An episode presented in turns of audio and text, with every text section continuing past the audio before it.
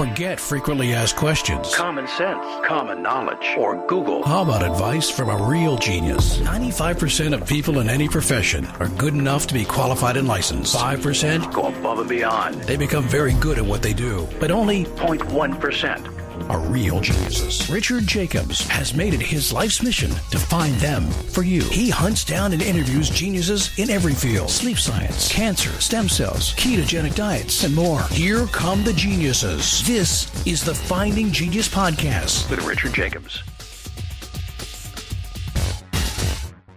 Before we begin, a note from our sponsor. I'm Richard Jacobs, Executive Director of the nonprofit Finding Genius Foundation and host of the Finding Genius podcast. In late 2016, I was rear-ended at 65 miles an hour by a truck on the highway, which sent me off-road into a ditch. The impact of the collision gave me a concussion and other injuries. At the hospital, a CT scan showed that I had thyroid nodules, which turned out to be cancer.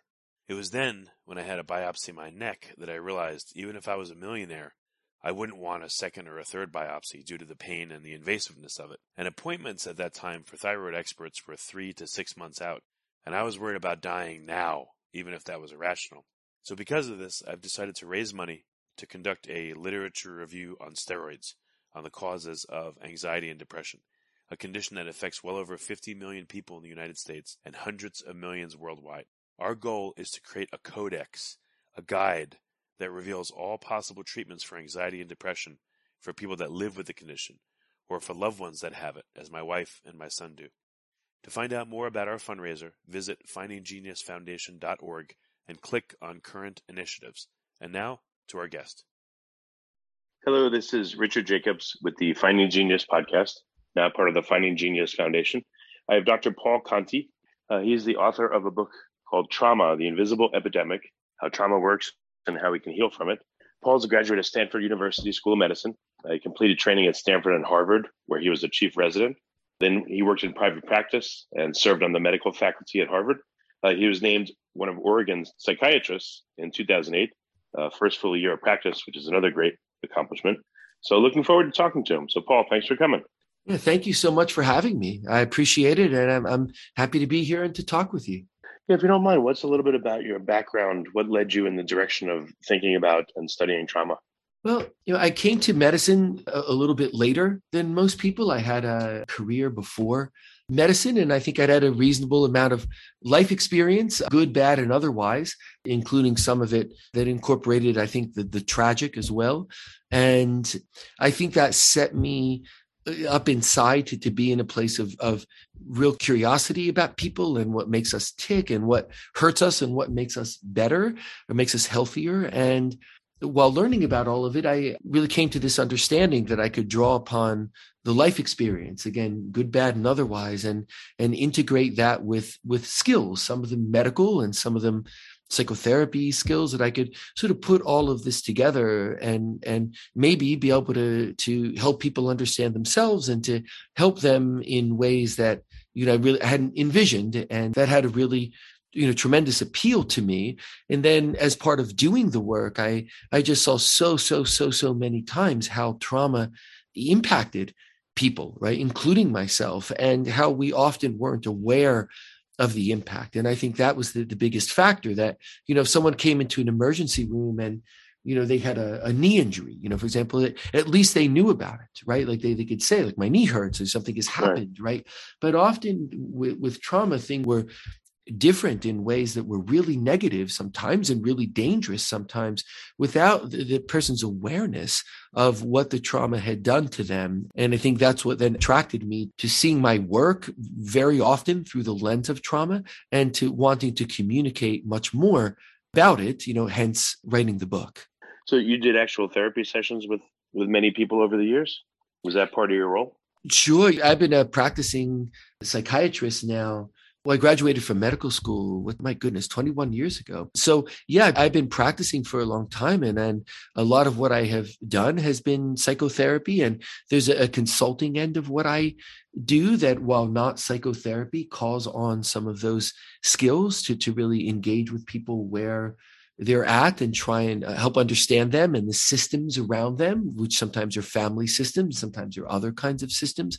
But yes, I've done a lot of that kind of work over the years, and and it has let me see then the, the role of trauma in really just just kind of its tendrils extending through so much of human suffering and unhappiness that I've tried to be a part of addressing. As you worked with people and spoke to them, did you feel that you experienced healing? Like, was it a strange effect of, you know, by teaching, by talking to people, by giving them therapy, that you got therapy yourself somehow? Oh, sure. I think it is absolutely true that if we are able to be helpful to someone else, and that could be in very small ways, like, you know, the the person at the checkout counter who's you know clearly not having a good day who drops something right? By smiling at that person instead of frowning at them or smiling instead of averting our gaze. Like that's just one example of a very simple and rapid way that we can be helpful to someone else. And it, it reminds us reminds everyone who can do that that there's goodness inside of us. It is innately helpful to human beings to be helpful to other human beings. And and I've been very fortunate to have chosen a career that gives me that you know that it's a free and wonderful side effect of doing that kind of work. Do you think most therapists know that and that's part of the reason they secretly do it is to help themselves I think a lot of people who go into this particular kind of helping profession, we do have it in our minds that yes, we want to help others, but we also want to understand and help ourselves as well. And so I think that runs through the field quite strongly. I think the realization that, oh, like how I'm helping myself to a very significant extent is through helping others that it's not necessarily the lion's share of it isn't necessarily through like what i've learned or you know what i what i've read in textbooks and that sort of thing but it's just simply the helping of others. I mean i think that may be an understanding we come to only like through doing it and then having that realization. Hmm, okay um, I noticed in your book, part of the subtitle is uh, the silent epidemic, and you know, the past two years have been a uh, supposedly a virus-induced uh, pandemic. When you were writing your book, did you write it before all this happened? And now that what has happened in the past two years has happened, do you look at your book now in a prescient way or a different way? Like, how do you think it fits into what's been going on past two years? I was thinking about that theme, right? The, the idea that trauma is an, an invisible epidemic, right? Because we so often don't see its effects, even when the effects are dramatic. Like someone who believed in themselves and was building a good life and had good friends around them, or was, you know, dating interesting, good people to date and taking care of themselves, who then sometimes on the other side of trauma is not taking care of themselves and has unhealthy relationships and is maybe now abusing substances and their health is plummeting and has no understanding of why right? I mean this is not uncommon not at all uncommon in humans. So if you think about the the invisible nature of that of something that can cause so much harm and not be understood which is also a reason why it becomes an epidemic because then it's very easy to pass that on right? And it's, for example, it is not true, of course, that everyone who has suffered abuse will then perpetuate abuse, not, not by any stretch of the imagination. By not understanding abuse when one has suffered it, it makes it more likely that that abuse is passed on. So it's just one example of how if we don't understand what's going on in us, we generate and perpetuate suffering in ourselves. And we're then much more likely to pass that suffering down the road, you know, pass it down the line. I mean, it's, it's very, very powerful. And and you know that fits to me an invisible epidemic is and that's been in my mind. It was in early drafts of the book you know long before the pandemic. You know i think that there's a coincidental aspect eh, to it but i also think that the pandemic has generated so much more trauma beyond the you know the direct aspects of it right? It's you know it's it's furthered discord in our socio-political dialogue you know animosity mm. and adversarial stances between people that you know it's of course terribly tragic the direct harm that the pandemic has done but i think the indirect harm to our social fabric and even to our sense of safety in the world and and our sense of frustration you know and when people are angry and frustrated and fearful, right? We tend to be very defensive. Like, you know, like people say, like, don't be very careful trying to help a trapped animal, right? Because if that animal is desperate, that animal is likely to lash out, right? And to to bite when one's trying to help it. And and like we're all like that, you know. And if we feel beleaguered and we feel unsafe and we don't know what our horizons are, and you know, for example, there are entire industries of endeavor where it's extremely difficult for people to make a decent living now. Like think of the entire service industry, for example, then we all we start to feel beleaguered and beset upon. And you know, as we do that, it furthers the effects of trauma. So I think the pandemic has us in many ways, both directly and indirectly. And now we have to pick up and move forward. You know, we don't even allocate the resources, say, for things that we really need as a society. You know, we're not repairing bridges and we're not taking good care of children of people who lost their lives in 9-11 you know are we really going to pay attention to the, the, suffering of people who've lost loved ones or who are living in fear in ways they weren't before? That there's a lot in front of us that if we don't approach in a proactive way in a way that looks at hey what's going on here and what should we try and do about it then i'm worried that you know the pandemic may have um, sort of generated a tsunami that's building upon our pre-existing social dysfunction, which I think largely comes through the lens of trauma and its effects on people, and that you know we run the risk that that that is building and building, and we you know and that the worst of that hasn't hit us yet. I mean, I don't think that's an exaggeration when you think of violence behind closed doors during the pandemic. That 25% approximately of women across the globe have suffered from domestic violence at one point in time or another. That there's been an increase in, in domestic violence, an increase in substance abuse. That like these are all things that are that are with us right now. They're with us right now in this moment. And if we don't look at that, then you know we're it's like turning one's eyes the other way when the tsunami is cresting, right? Because well, we don't want to see that it's there. Well, it's it's it's going to engulf us anyway, in, unless we we really do something about it. Before we continue, I've been personally funding the Finding Genius podcast for four and a half years now, which has led to 2,700 plus interviews of clinicians, researchers, scientists, CEOs, and other amazing people who are working to advance science and improve our lives and our world. Even though this podcast gets 100,000 plus downloads a month, we need your help to reach hundreds of thousands more worldwide. Please visit findinggeniuspodcast.com and click on support us. We have three levels of membership from 10 to $49 a month, including perks such as the ability to see ahead in our interview calendar and ask questions of upcoming guests, transcripts of podcasts you're interested in, the ability to request specific topics or guests, and more. Visit findinggeniuspodcast.com and click support us today. Now back to the show. Yeah, something interesting you said is um, when someone's unaware of their own past trauma, they seem to be more likely to perpetuate that trauma and you know yell at their family, their other relationships, their children, etc. Why do you think, and why have you observed that when people understand their own trauma, then they're less likely to do that? Maybe it's a silly question. But.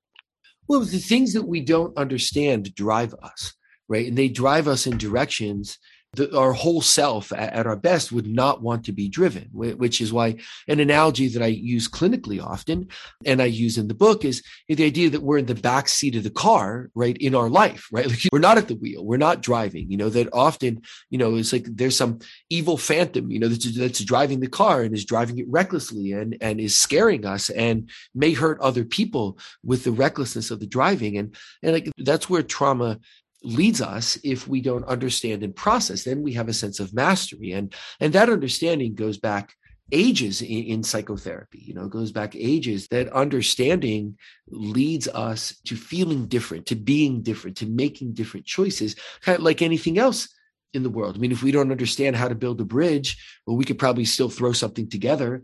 But you know that thing is likely to fall over and you know we're going to get killed if we're on the bridge. So you know understanding allows us to, to navigate important things that we can't navigate without understanding. And it allows us to do it safely right? It allows us to do it safely. So so the understanding has tremendous impact. I mean tremendous impact upon our ability to make good decisions in our lives for ourselves and for others which is how we avoid perpetuating trauma right? Including perpetuating it in our own mind. So someone who after trauma tells themselves their internal dialogue might say a hundred times a day or a thousand times a day that they're worthless, that no one will ever love them, that they'll never find a good relationship, that they can't be a good parent. I mean, you know, this is going on inside of many, many, many of us. And that, of course, leads to despair and it leads to anger and frustration. And it leads us to act out against ourselves and others. And, and it's like, that's not some esoteric example. I mean, we see that you know hundreds and hundreds of times over if we just observe the world around us. As someone who's who's driving very aggressively or someone who's behaving aggressively towards someone else or you know someone who has a good opportunity come up for them and turns their back on it. I mean you know this plays out in a, in a moment to moment basis. So it's very very real and its impact is very real in ourselves and in the world around us. If you like this podcast please click the link in the description to subscribe and review us on iTunes. Yeah, I noticed that, you know, if I'm having a good day, I'm friendlier to the people at the coffee shop and other places right. I go. If I've had a bad day, or if I feel like I've had a bad day and I carry something with me, then you know I'm shorter with people. I'm not as nice, and I I try never to bring it home, but sometimes it happens. So inevitably, what I've learned is if you're nice to somebody, there's a chance that that will be spread by them, and if you're not nice right. to somebody or someone's hurting, they will spread that negativity to other people in their life too. Right. That's right. And, and you think about like that's true of all of us, like what you said of like being nicer to the people in the coffee shop on a day that you feel better. And you think, well, what is that really about? Right. I mean, it's not about making a conscious decision, right? That says, I'm having a bad day. I'm going to make this person feel worse and that'll make me feel better. Like it, we don't do that, right? So what's actually going on, right? Is when you're having a good day, you're feeling good about yourself, right? There's like there's a surplus of goodness in you, and you can give some of it away, right? And when you give it away, you feel good because you have it to give away, right? You feel good. You give some of it away. You don't feel less good. Actually, you feel better, right? But on days when you know, we, we, may feel impoverished, right? From the perspective of goodness. When we're having a bad day and we feel bad about ourselves and bad about the world, then there's an, an impoverishment from the perspective of goodness where we don't have any to give away. And so, but there's something, there's some transaction going on, meaning some communication between humans, and we give something away that's that's not good, right? And it doesn't make us feel any better about ourselves. So if, if you come at it from the perspective of what's going on in us, right, that taking good care of ourselves, which would mean paying attention to our own traumas, right? To what they mean, to what our internal dialogue is. Are we taking care of ourselves? Are we getting enough sleep? Or do we have good people around us? Are we eating well, right? This is what builds the goodness in us that allows us to give some of that goodness away. And unlike other things we give away, it's like, hey, if you give, you know, you give one unit worth of goodness away, where you've given some one unit of something good to someone and you get that unit back, right? Or maybe you get even more than that back. And like that's really the truth of it. But it has to start with us being aware of ourselves, aware of what's going on inside of us, which often means understanding the role of trauma in our lives. I mean, it's not true for all of us, but if you think of how much trauma there is in the world, right? Acute trauma, car accidents, loss of a loved one, illness, assaults, right? How much chronic trauma there is, chronic denigration based upon age, gender, sexuality, there's so much chronic trauma. There's a chronic denigration, chronic, oh, you're less than, right? That people take in from the world around us. And then there's vicarious trauma, the trauma that we get from, from being so aware of other people's sufferings. And, you know, news these days isn't just news. It's not there to inform us, right? It, it's advertising that we click on more news, right? So, you know, there's a, there's a lot of other people's suffering put in front of us. And it's wonderful that we have empathy, you know, most of us as human beings, but that empathy can make us traumatized vicariously through other people's sufferings. And,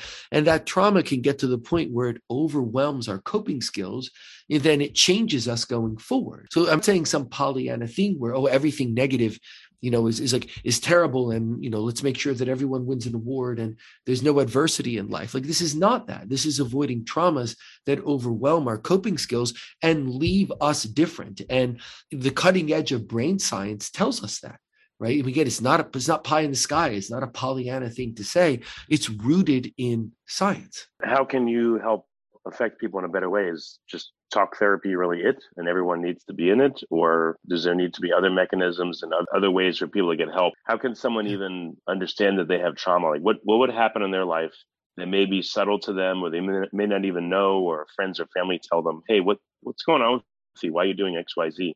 Like how can people identify that they may need to get help, first of all?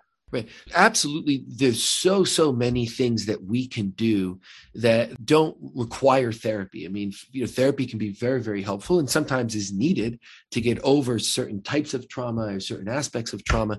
But to answer that part of the question, there's so many things that we can do. And that's why that my book is written to be very practical of saying, like, here's some very straightforward things to do today. Right. And one element of that is to stop and think about what's going on inside of us or in someone else. And, and look, as simple as that may sound, we don't often do that, right? I mean, I can't tell you how many times I've asked a person, what do you think about in the car on the way to work or what do you think about you know getting ready in the morning and a person hasn't thought about what they're thinking about right and sometimes you know what we learn then is the dialogue going on inside of themselves is is very very negative right so like being aware of what's going on inside of me, right? What are my decisions based on? Am I taking good care of myself? If I'm not, why? If I have a lousy diet, I'm not exercising, what am I saying to myself about that? Am I saying, oh, the hell with it, it doesn't matter, right?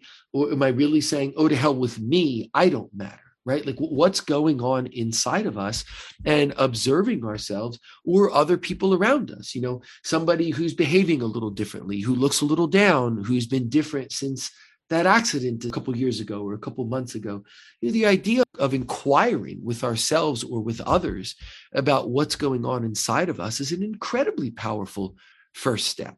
And and even though that's so easy to do right in a sense if we just stop and and introspect and then write down our thoughts or take note of our thoughts or to put words talk about our thoughts an example is something that can be done today that saves lives right? Because when people do that you know we learn sometimes about ourselves or about others in ways that can say get a person to help who really is feeling suicidal. Now again that's not always the case but that happens sometimes where then a person can get help for something that's that's been going on inside of them and can lead them to the point of even suicide without them ever having broached it not just with other people but sometimes without ever having broached what's going on inside of them with themselves what are some modalities that you've seen are very useful for people to help them work through problems? I've heard of cognitive behavior, sorry, CBT, cognitive behavioral therapy, you know, EMDR, et cetera, et cetera. What what are some modalities you've seen, or is there a hybrid of them that seems to help people more? I think of as the psychotherapeutic modalities, right? Things like cognitive behavioral therapy, like CBT, right? DBT, psychodynamic understanding, what's going on in our unconscious minds.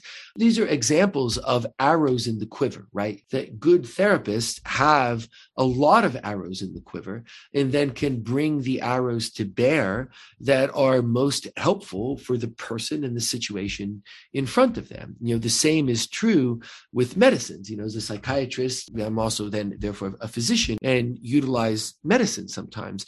So medicines are the same as the psychotherapy tactics, right? We, we want to have those arrows in the quiver because we want to use those tactics to understand and help people. And, you know, in professional settings, you know that that's what can happen which is why it's important then if one is seeking a therapist to you know i write about this in the book too is that person paying attention are they making eye contact do they seem interested do they seem to have arrows in the quiver they can bring to bear? So you know th- those are all things that can play out in, in professional settings which for many of us are very important. I mean i've been going to psychotherapy for many many years and have no intention of ever stopping because it helps me. It makes my life better you know, if there are big challenges in my life, it helps me navigate them. If stress and trauma from the past is rearing its head, it helps me understand that. So I'm all for psychotherapy. That's not the only realm of helping. So so again, it brings me back to things that any of us can do of taking stock of what is going on inside of us, thinking about what our life narrative is. What narrative do we have about our own lives? And what do we think about that narrative? Because trauma can make the life narrative change right? From a narrative that might have hope in it. You know, I'm a person who can work hard and I can get ahead and I can do good things in the world. You know, that narrative can change to, oh, nothing ever works out for me. And, you know, I'm cursed and, you know, no one ever cares about me. And that can change even without a person knowing it, right? And like, think about the, the magnitude of that statement, right?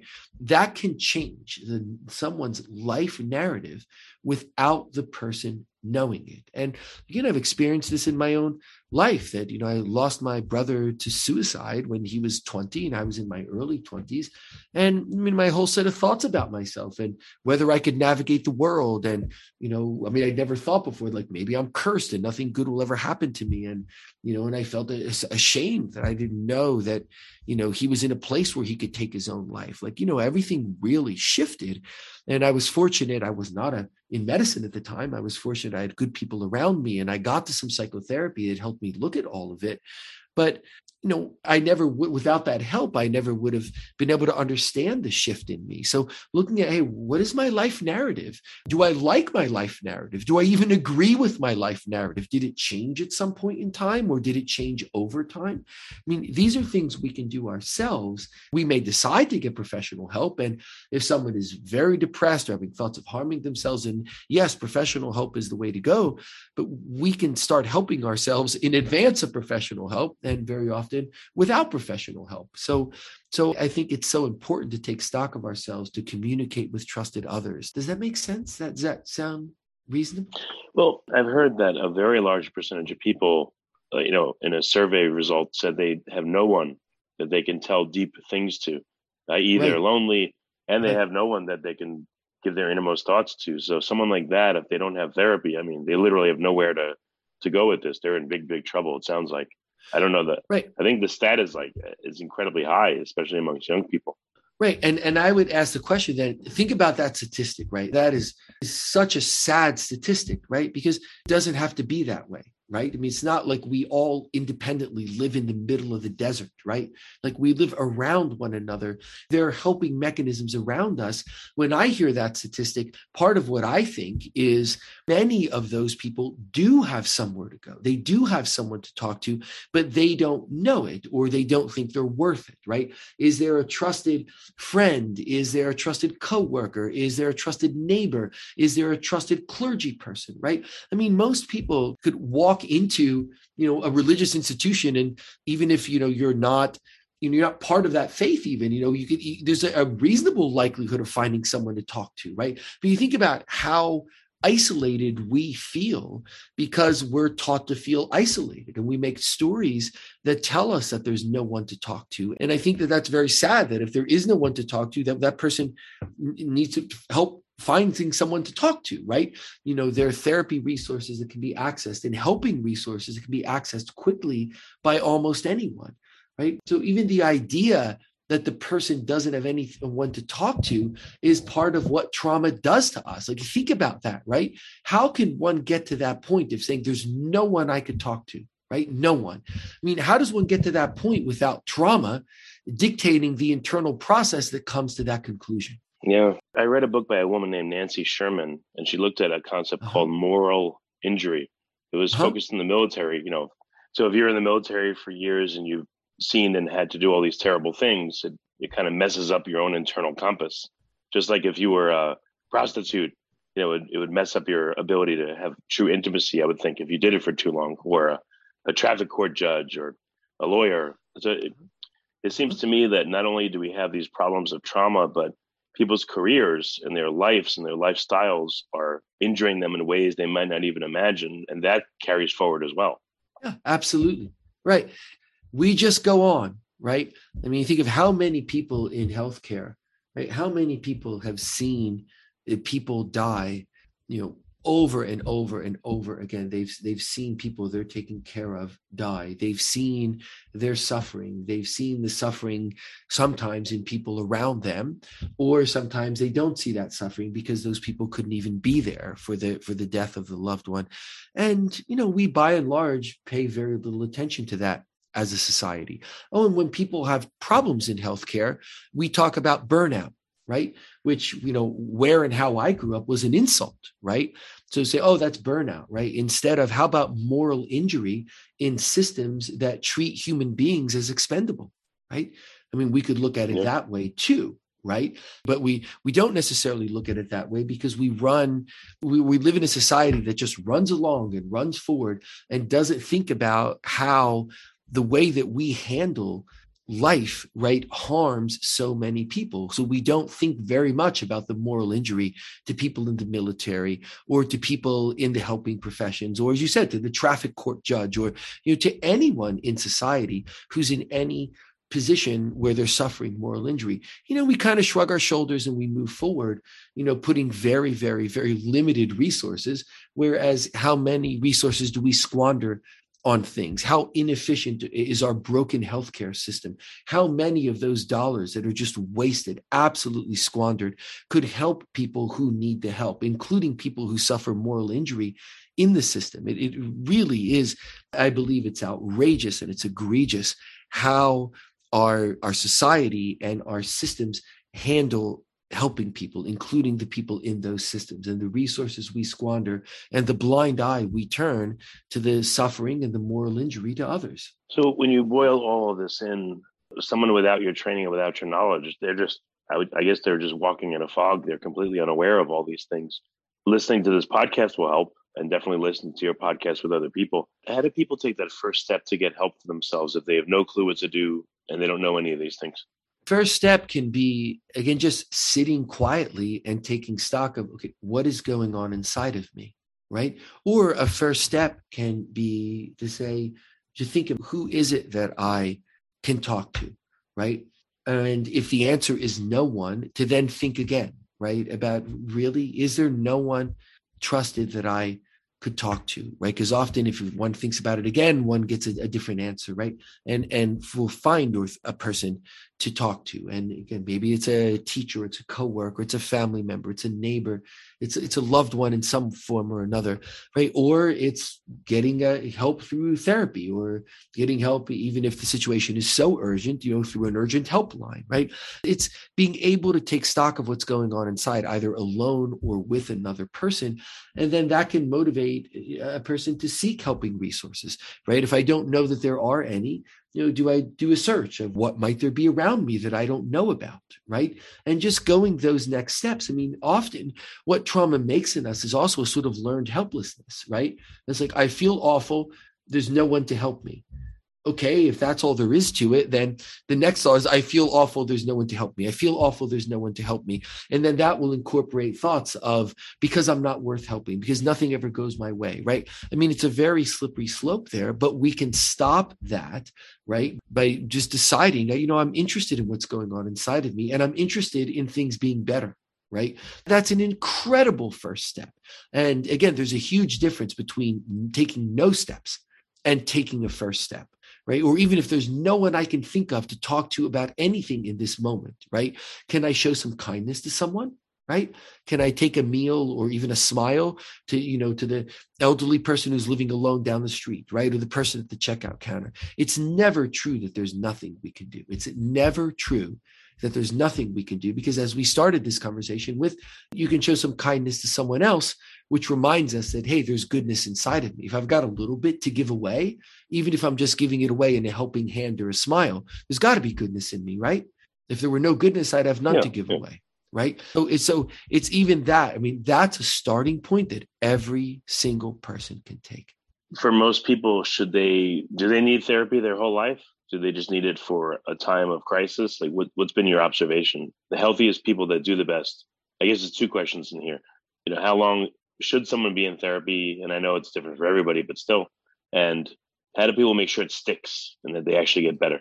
Right. Well, there's a difference between therapy for need, right, versus therapy to improve our lives. Like I, I believe wholeheartedly because I've seen the proof of it, right? That therapy across the lifespan is helpful. If you think about a process of reflection upon ourselves and our lives, like how could that be bad?